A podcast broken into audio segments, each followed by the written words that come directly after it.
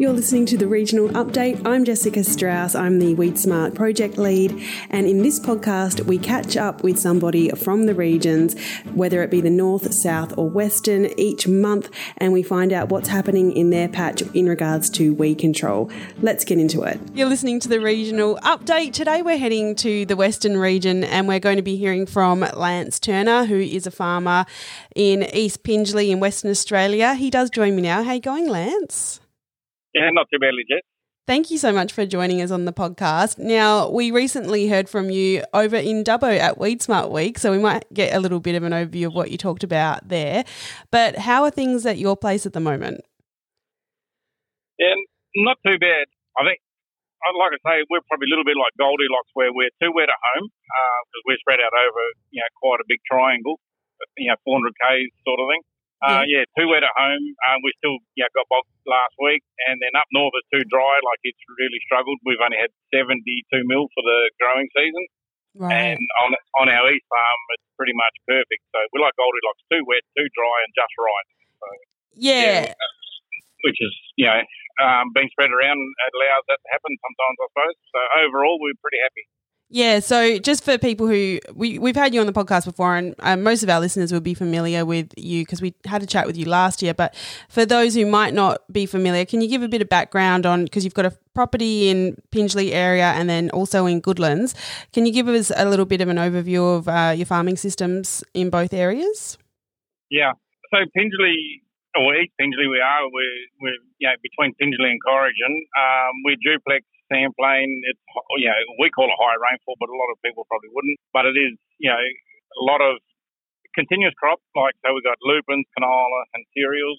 A lot of lime, every, you know, pretty much throw everything at it that it needs. Fertilizers, you know, it's high input. Up north at Goodlands is half fallow, uh, and it was only a third fallow, but we've gone to half fallow because of input prices the last couple of years. And um, this year's probably been a good thing because our whole crop's on fallow. Like I said, 72 mil for the growing season, and you know very low inputs because that's marginal. Like we're right on the edge of the wheat belt up there, and we're also east of Corrigin, which is heavy red country, totally different soil type again. So we actually have three totally different thinking caps. You know, you, you almost got to leave one one hat at home when you go elsewhere because they're totally different farming systems. And we are also at the moment half fallow out east on the heavy red country too. Same thing because of yeah, rainfall can drop off pretty dramatically out there some years, but this year it's still been okay. But we can um, by being half fallow, we can sort of cut the inputs back quite a bit. Yeah, right. Yeah, no, that makes sense. And you did, as we mentioned in the intro there, you uh, did a presentation for us at Dubbo WeedSmart Week, uh, which was really well received. Can you give us a bit of an overview of what you talked about in regards to your farming system and some of the challenges you're facing at the moment? Yeah, yeah. I sort of focused on how quickly it can, you know, all your good work can come undone. You know, we had, we've had over the last two seasons some issues on, on sort of 400 hectares, and it's turned out to be like this year a challenge for weeds. And I guess it's not over the whole 400, just sort of pockets and patches. So we're, we're back to the drawing board and have to go back to like really um, hitting them hard, those weeds. But yeah, so it just highlights how quickly a few uh, bad decisions, wrong wrong decisions, I suppose, made, made in different times um, can pretty quickly affect the um, yeah the, how quickly things can come undone and affect the future. Yeah. So, what were some of the decisions made that kind of led to the increase in weed numbers? Do you think? Yeah. Well, the first thing that happened a couple of years ago, we started harvest up north, and we run seed destructors, and the crop was so good up north, like it was like exceptional, like it was a, a record for us up there and we found the limit of our destructors, and we're we're different to a normal destructor. So we actually disconnected them and um, just harvested without them. So that was that was fine. We, we're pretty clean up there because of the fallow. And um, then we got 90 mil of rain, which they fill up with dust and chaff, and the rain then yeah turned all that to mud. And the idea being, when we got home, we would um, clean them out. But it was it was such a good year that we just kept harvesting. And once we got home, we didn't stop harvest to you know it was going to take us a few hours to strip them down and clean them out. So we just said, no, we'll just keep going. And so we actually ran without a seed destructor on our barley back here, which we normally would have done. So the first, that was the first thing. We didn't seed destruct, you know, so harvest weed seed control that one year.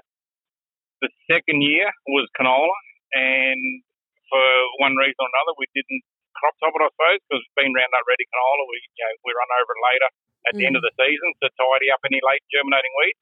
And there was a lot of them because it was a really wet season, and so we couldn't get our timing right on a lot of the sprays on the way through. And then it missed its final spray, which let it set seed. And of course, we go into this year and we have just blown our seed numbers right out. So just two seasons of different uh, things not being done has undone all the, you know, a lot of good work. But it's sort of back to pockets and patches in, within that 400 hectares of where our problem started years ago. You know, we've started them again. yes, yes. And so, what are the, some of the things? What are some of the strategies you're going to implement to rectify that? Ah, uh, look, there, there's a lot more chemical groups we could probably use. Um, we're probably a bit slack on that this year, but at harvest time we probably will windrow it, so we'll still seed destruct it and with the chaff fraction, but anything in the straw because there is still a portion of seeds in the straw and because our numbers are so high, we'll probably windrow it and windrow burn to make sure that we actually get, uh, you know, pretty much 100% of any wheat seed set. Next year, it will be it's earmarked for lupins, so it will have, you know, every chemical group we can throw at it throughout the lupins, and then a crop top at the end of the season, and destructors to get anything that you know passes through any any of the chemical um, hits on the way through that season. Excellent, Lance. That's good.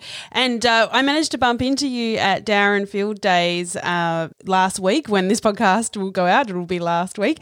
And it, was really interesting. We had a bit of a chat, and you were saying, uh, you mentioned how it's important to go to those kind of events. You know, you're a pretty clued up farmer and you're quite innovative and, you know, very experienced. But, you know, you were saying um, in that chat that, you know, going to those sort of events really helps you keep on track. Uh, can you talk a little bit to that point and, and you know, how important ongoing learning is to you, Lance? Yeah, it's. I think at the pace that technology changes, it's pretty easy to get left behind. So even though like a lot of the stuff is just for us cost prohibitive, by just going and keeping in touch, know, in you know another five or seven years time, well, that technology will be you know you know achievable for us. So by keeping up with it, you know, you know what's out there, you know where it'll fit your system, and you know over time we may even end up um, with a different, you know, fit in the system for different things. So just gives you time to look at it, evaluate it, and, and think about it. Very good, Lance. And any final comments on how you know the season's playing out? Anything you're going to be focusing on over the next uh, few weeks that you'd like to share with listeners?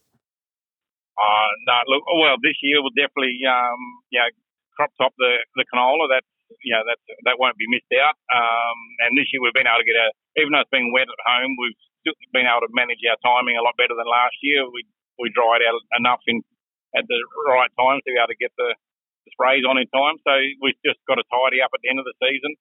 Yeah, we're just going through everything now, harvest, you know, make sure everything's ready to go, seed destructors included. So it's just business as normal for this time of year, except we've got a very low yielding crop up north and probably some high yielding crops down south. So we've got a real mixed bag. Yeah, for sure. Well, Lance, good luck with it all, and thank you so much for having a chat on the regional update. No worries. All right. Thanks, Jess.